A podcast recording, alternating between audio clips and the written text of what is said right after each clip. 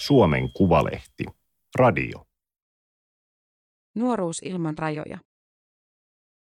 Kolmekymppisten sukupolvelle Euroopan unioni ja sen tarjoama vapaa liikkuvuus oli itsestäänselvyys.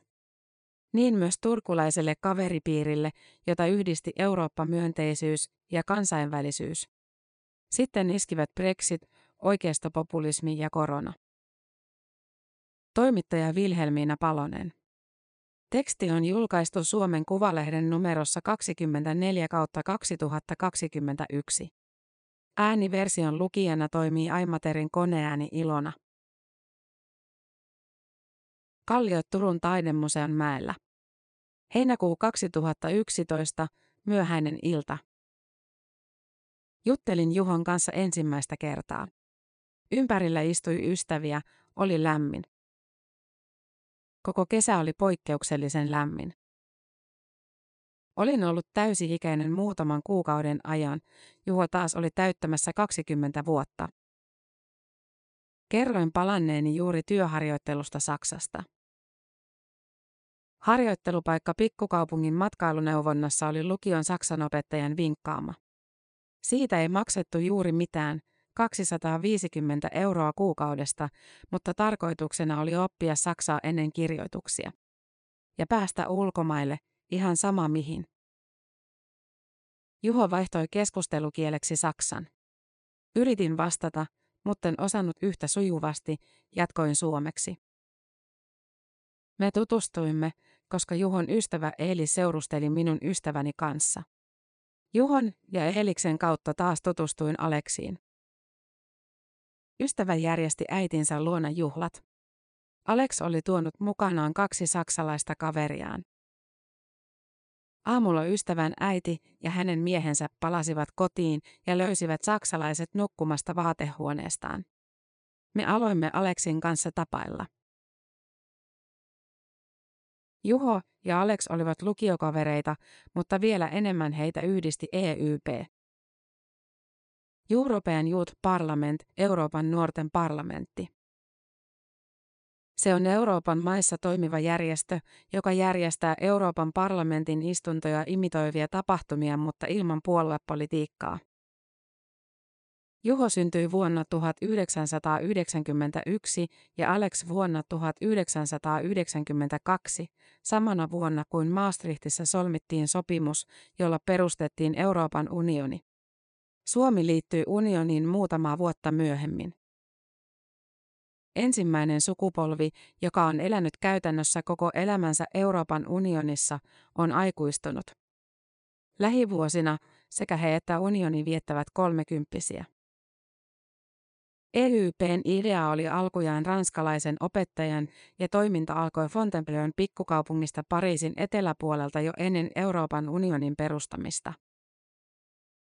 Vähitellen järjestö laajeni unionin alueella, mutta myös muihin Euroopan maihin, Georgian ja Armenian esimerkiksi. Lukioista lähtee tapahtumiin delegaatioita, jotka hajaantuvat komiteoihin keskustelemaan annetuista aiheista. Kuten miten EU voisi varmistaa laadukkaan perus- ja toisen asteen koulutuksen eri puolilla Eurooppaa. Tai mikä rooli europuolueella pitäisi olla unionin tuomisessa lähemmäksi kansalaisia. Kaikki englanniksi. Komiteat valmistelevat puheenvuoroja, joita esitetään monta päivää kestävän istunnon päätteeksi yleisistunnossa. Kansainvälisten istuntojen päätöslauselmat toimitetaan oikeaan Euroopan parlamenttiin. Iltaisin järjestetään karaokea ja kykykilpailuja, yöt nukutaan koulun lattialla. Suomessa järjestö on saanut rahoitusta muun muassa opetus- ja kulttuuriministeriöltä. Toiminta pyörii lähes pelkästään vapaaehtoisten varassa. Moni Juhon ja Aleksin lähimmistä ystävistä löytyy EYPstä, niin kuin Hammu ja Janne. Toiminta on tarkoitettu 16-22-vuotiaille. Vuonna 2011 he olivat kaikki parikymppisiä ja ehtineet osallistua useaan istuntoon sekä Suomessa että ulkomailla. Ruotsissa, Ranskassa ja Hollannissa. Armeniassa, Kreikassa, Tsekissä. Latviassa, Kroatiassa. pääkaupungeissa ja pikkukaupungeissa, joiden nimiä ei ilman istuntoa tietäisi. Kellään ei ollut käytössään kovin paljon rahaa. Halvempien lentojen vuoksi kannatti välillä mennä ensin laivalla Ruotsiin ja lentää sieltä. Istuntomatkojen yhteydessä saattoi kuitenkin myös reissata vähällä rahalla lisää naapurimaissa. Välillä tuli yllätyksiä. Juhon pankkikortti katosi Valko-Venäjällä, kun hän oli matkalla istuntoon Puolaan. Hän sinnitteli muutamalla kymmenellä eurolla, kunnes sai sakot Varsavan metrossa pummilla ajamisesta ja joutui soittamaan isälleen Suomeen. Hammu taas oli istunnossa Kroatiassa keväällä 2010, kun tulivuoren purkaus Islannissa pysäytti lentoliikenteen. Matka venähti, vaikka olisi jo pitänyt palata kouluun. Se oli lähinnä hauskaa. Suomalaiset nuoret suhtautuvat Euroopan unioniin myönteisesti. He ovat kaikkein halukkaimpia muuttamaan toiseen EU-maahan töiden tai opintojen perässä. Vuonna 2018 tehdyn tutkimuksen mukaan 16-29-vuotiaista suomalaisista 90 identifioi itsensä EUn kansalaiseksi. Eurooppalainen identiteetti oli kyselyn mukaan jopa yleisempi kuin kotikuntaan liittyvä minäkuva. Maailmankansalaiseksi taas itsensä koki näitä pienempi määrä nuoria. Positiivinen suhtautuminen ei kuitenkaan näy luottamuksena kaikissa asioissa, joka viides suomalaisnuori ajatteli, ettei unioni vahvista talouskasvua. Maiden välillä asenteessa on valtavia eroja. Etelä- ja Itä-Euroopan nuoret ovat unionin murheenkryyni. He suhtautuvat Euroopan unioniin pääosin kielteisemmin kuin esimerkiksi pohjoismaalaiset. Samaan aikaan he puhuvat englantia heikommin ja matkustavat vähemmän. Erot matkailussa selittyvät pääosin maiden taloustilanteilla. Se näkyy myös EYPn toiminnassa. Esimerkiksi Kreikasta, jossa eurokriisin jäljet näkyvät edelleen, tuli osallistujia lähinnä kalliista yksityiskouluista. Osan vanhemmat olivat selvästi rikkaita. Kodit olivat suuria ja ylellisiä. Alex ja Hammu saivat Turkissa kutsun asuntoon, jossa vessoissa oli kattokruunut. Suomestakin osallistujat valikoituivat. Toimintaa mainostettiin lukioissa ja osallistumiseen vaadittiin kielitaitoa. Silti Juhon ja Aleksin ja heidän ystäviensä taustat vaihtelivat. Vanhemmat työskentelivät esimerkiksi ravintolassa, putkiasentajana, sihteerinä, vanginvartijana, teollisen muotoilun opettajana ja kielikouluyrittäjänä. Yliopiston opetusohjelmassa luki EU-englanti. Kurssi ei käsitellyt Euroopan unionin toimintaa, vaan pelkästään unioniin liittyvää sanastoa. Neljä opintopistettä. Alex, Hammu, Janne ja minä aloitimme yliopisto-opinnot Turun yliopiston politiikan tutkimuksen laitoksella syksyllä 2012.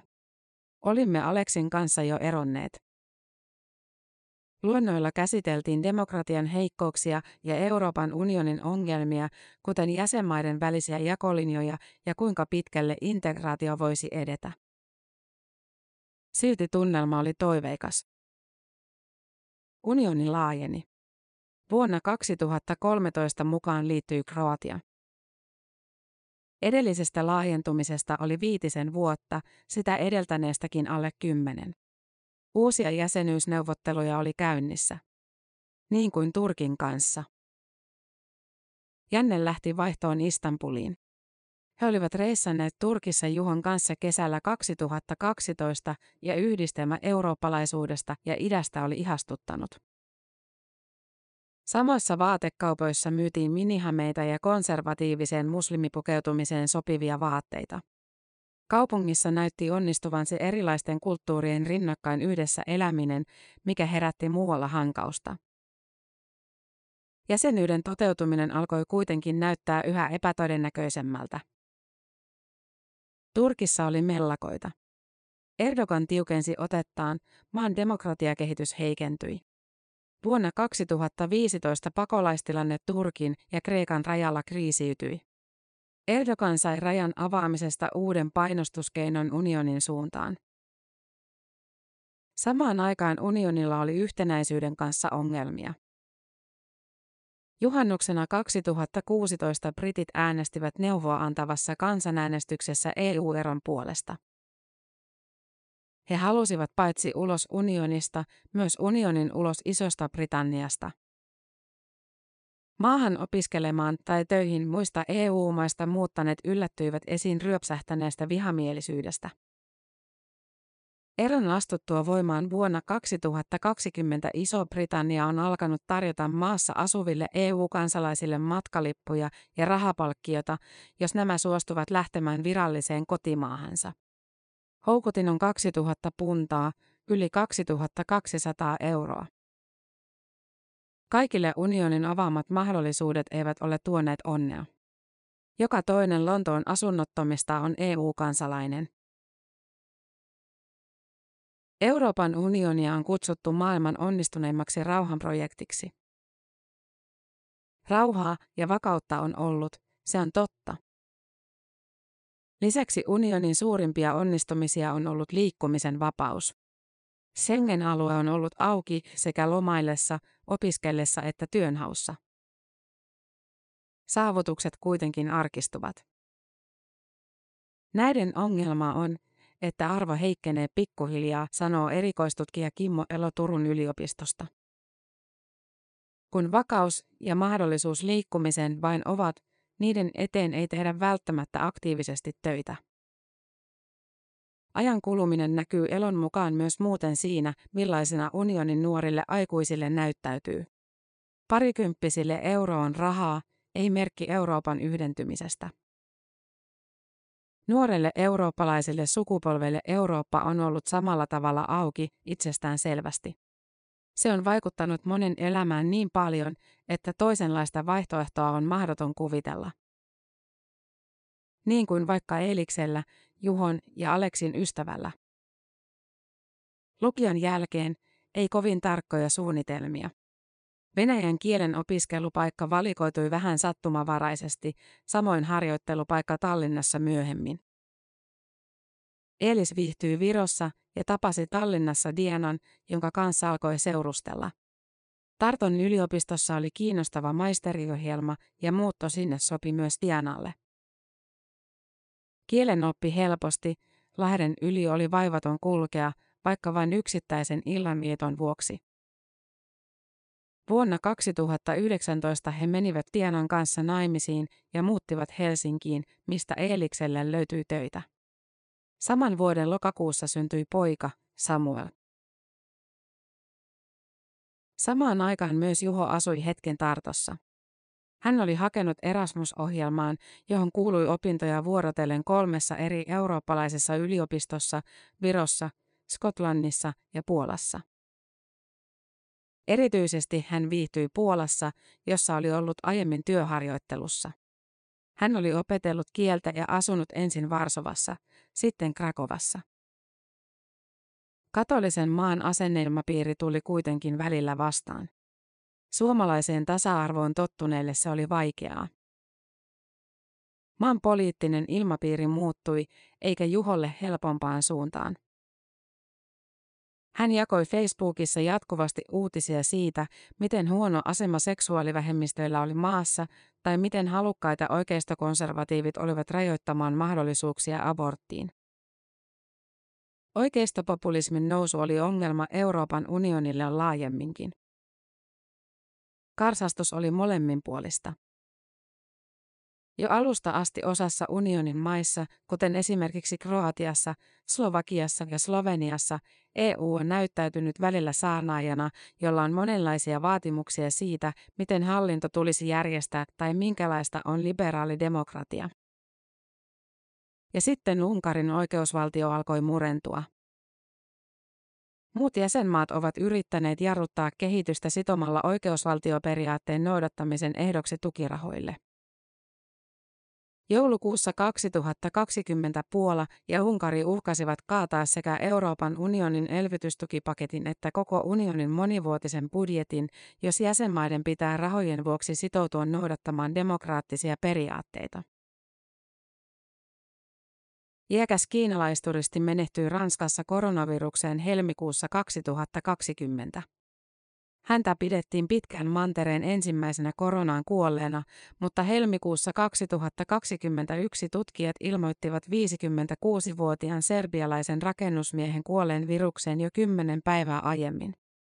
Hän ei ollut matkustanut ulkomailla. Virus levisi Eurooppaan nopeasti ja alkuun huomaamatta. Pandemia tuntui yllätykseltä, vaikka ei ollutkaan sitä. Tutkijat olivat varoitelleet viruksien aiheuttamasta riskistä ainakin vuosikymmenen. Pandemia mainittiin yhtenä uhkana Euroopan unionin muutaman vuoden takaisessa globaalistrategiassa. Turvallisuusasioissa ohjaksista pitelevät kuitenkin pääasiassa kansallisvaltiot. Niin ne ovat halunneet. Ja sama pätee terveydenhoitoon. Maanantaina 16. maaliskuuta 2020 Suomen hallitus päätti valmiuslain ottamisesta käyttöön ensimmäistä kertaa sotien jälkeen. Alkoi valmistelu Suomen rajojen sulkemiseksi. Suomalaisille matkailijoille suositeltiin välitöntä paluuta Suomeen. Lentokoneet lakkasivat lentämästä. Eurooppa oli äkkiä täynnä rajoja. Rajapoliiseja, sotilaita, väliaikaisia aitarakennelmia. Malmöön ja Kööpenhaminan välinen silta, kiinni. Vatikaani sulkeutui Italialta, Saksan ja Ranskan raja nousi Euroopan unionin ytimeen Strasbourgiin. Alex oli helmikuussa palannut viiden kuukauden reppureissulta Kaukasiasta ja Afrikasta Turkuun opiskelemaan. Juho taas viimeisteli opintojaan Krakovassa. Hammu ja Alex olivat juuri kyläilleet hänellä, mutta päässeet palaamaan kotiin vaikka lennot peruutettiin. Janne oli töissä Helsingissä, samoin Eelis, vaikka kävi tavallisesti kuukausittain Virossa. Pandemia palautti Eurooppaan eurokriisin tunnelmat, sanoi Timo Miettinen Helsingin yliopiston Eurooppa-tutkimuksen keskuksesta. Eurooppalainen Suomi ry valitsi Miettisen juuri vuoden eurooppalaiseksi. Eurokriisistä seurannut vaikea nuorisotyöttömyys näkyy edelleen osassa maita. Edelleen on vaarana, että Etelä-Euroopan maihin syntyy menetettyjä sukupolvia. Siis että liian moni ikäluokasta ei pääse ollenkaan kiinni työelämään. Siksikin tällä kertaa unionissa on haluttu elvyttää. Nyt nuoret pysyvät toivottavasti paremmin kyydissä, Miettinen sanoo. Silti mielenterveyslasku lankeaa maksettavaksi vielä rajoitusten purkamisen jälkeen, hän muistuttaa. Matalapalkka-aloilla, kuten tarjoilijana työskennelleet, ovat menettäneet työnsä pandemian seurauksena kokonaan. Opiskelijavaihdoista iso osa on peruttu. Järjestelmä on ollut tärkeä jo yksin kielitaidon näkökulmasta. Se vaikuttaa globaalin ja eurooppalaisen ajattelutavan syntyyn. Kansainvälisessä mediassa on puhuttu lockdown-sukupolvesta ja sukupolviseestä covidin mukaan. Aiemmista kriiseistä tiedetään, että jälkeenpäin tyytymättömyys saattaa kanavoitua esimerkiksi autoritääristen ja populististen liikkeiden kannatuksena. Samoin viivästykset työelämään siirtymisessä ennakoivat nuorille matalampia tuloja tulevaisuudessa. Pandemia on lisännyt epävarmuutta taitekohdissa, joihin jo muutenkin liittyy ennakoimattomuutta. The search is over, Juho kirjoitti Facebookissa. Hän oli valmistunut syksyllä 2020 ja etsinyt kuukausien ajan töitä. Nyt hän aloittaisi tammikuussa 2021 asiantuntijana UPMllä, mutta Krakovassa. Hän oli pakannut laukkuunsa äidin tekemän huivin, isän punaisen pipon ja kolme muumimukia, joista kaksi oli lahjaksi puolalaisille ystäville. Vallilan verhot, joiden printti esitti Aurajoen rantaa. Puolan koronatilanne oli paljon huonompi kuin Suomessa ja tartuntamäärät kasvoivat päivittäin. Tammikuun 2021 lopussa epidemian kuoleita oli yhteensä jo 37 000. Juho kertoi kuulumisiaan karanteenista videolla Facebookissa tammikuun 17. päivä. Hän seisoi parvekkeella, liikenteen melu kuului taustalta. Asunto oli viihtyisä, työnantaja tarjosi majoituksen alkuun. Tekemistä ei juurikaan ole, mutta ei ole kyllä myöskään kauheasti huoli. Työt hoituivat etänä, niiden lisäksi saattoi lähinnä pelata videopelejä. Viikossa oli tullut puhuttua Puolaa vain kaksi kertaa. Taksikuskin kanssa ja ääniviesteillä paikallisen ystävän kanssa. Muutoin mun koko todellisuus on suomenkielinen, kämppistä myöten. Sama päti töihin. Juho kuulosti melkein pettyneeltä, mutta enemmän huvittuneelta. Hän oli tottunut yksin selvittämään asiat paikallisten kanssa. Karanteenin jälkeen arki lähti vanhassa kotikaupungissa hyvin liikkeelle. Rajoitukset olivat silti tiukat. Huhtikuun alussa Juho kuoli koronaan. Oli pääsiäislauantai. Hänen kuntonsa oli romahtanut tehohoidossa sairaalassa. Sitä ennen Juho oli maannut lähes kolme viikkoa nukutettuna hengityskoneessa. Tila oli ollut kriittinen mutta vakaa. Perhe oli saanut tietoja tilanteesta Lontoosta SOS Internationalin kautta. Yritys tarjoaa hätäapupalvelua ulkomailla oleville. Juhon työnantaja oli järjestänyt avun. Puolalaisen sairaalan hoitohenkilökunta osasi englantia heikosti, osa ei lainkaan. Juhon äiti oli viestitellyt Jannen kanssa Facebookin Messengerissä. Janne taas muiden kanssa WhatsAppissa. Samaan aikaan hän työskenteli avustajana eduskunnassa. Ensimmäiset oireet olivat tulleet maaliskuun alussa ja ne pahenivat muutamassa päivässä sairaalahoitoa vaativiksi. Alkuun tilanne oli näyttänyt silti hyvältä, ensimmäiset kaksi viikkoa sairaalassa Juho oli pystynyt puhumaan puhelimessa. Koronaan on kuollut Euroopassa kesäkuun 2021 alkuun mennessä yli miljoona ihmistä. Pandemia on koskettanut aivan jokaista, samalla tavalla kuin ehkä vain maailmansodat aiemmin. Juhon perheellä ei ole käsitystä, onko Juho kirjattu kuolleeksi Suomen vai Puolan lukuihin. Puolan tilanne on ollut niin huono, että he olivat ajatelleet Juhon olleen sairaalassa vain yksi lisää tilastoihin.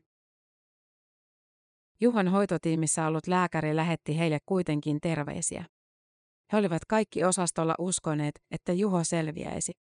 Tapahtunut oli järkytys.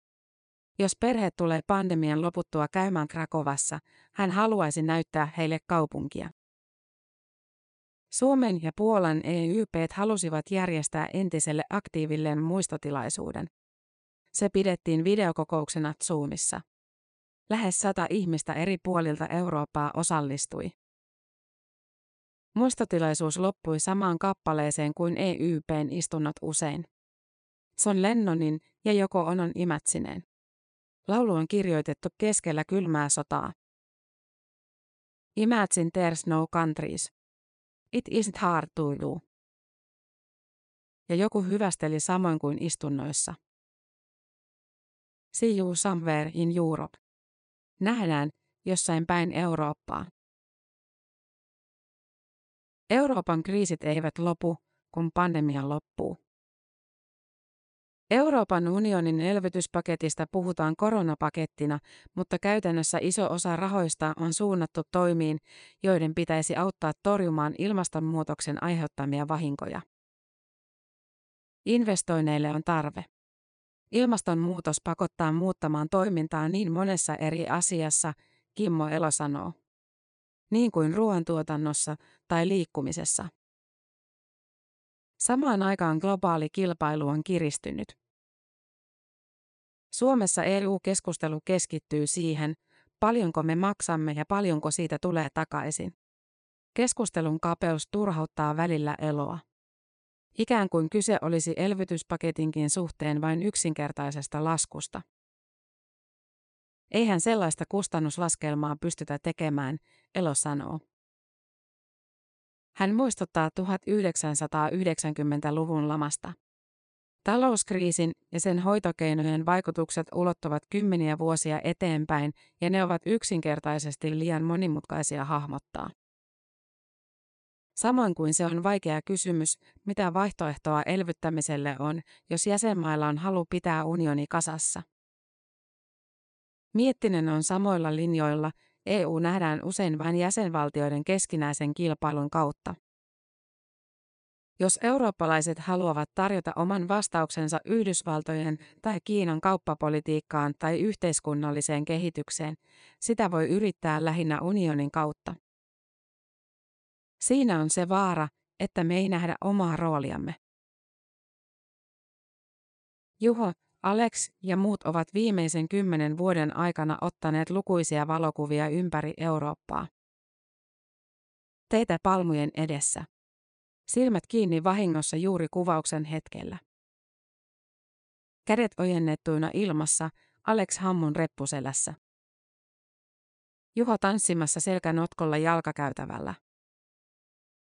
Kahvi jaloitellen junalaiturilla. Lähtevien lentojen valotaulu. Nopea yhteiskuva lähtöaulassa, kännykkä lähellä kasvoja. Juhon Aleksista ottama kuva triumfikaarella. Unionin tähtilippu taustalla, kirkasta kesätaivasta vasten. Unconditional love, Juho kommentoi, kun Alex latasi kuvan Facebookin profiilikuvakseen. Ehdotonta rakkautta. Tämä oli Suomen Kuvalehden juttu Nuoruus ilman rajoja. Ääniversion lukijana toimi Aimaterin koneääni Ilona.